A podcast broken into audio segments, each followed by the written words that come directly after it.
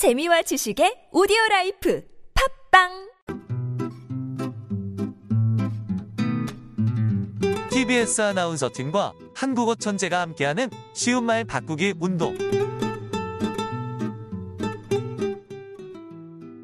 혹시 오늘 저녁 식사 예약하셨나요?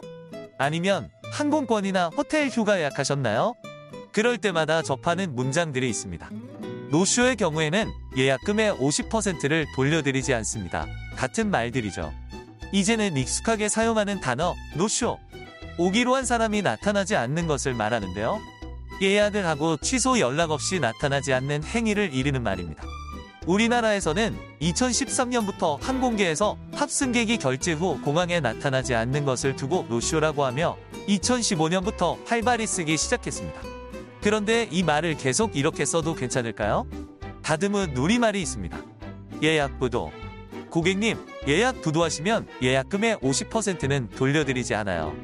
저희 항공사에서는 예약 부도 시 위약금이 발생합니다. 모두가 쉽게 쓰고 쉽게 이해할 수 있는 우리말을 써주세요.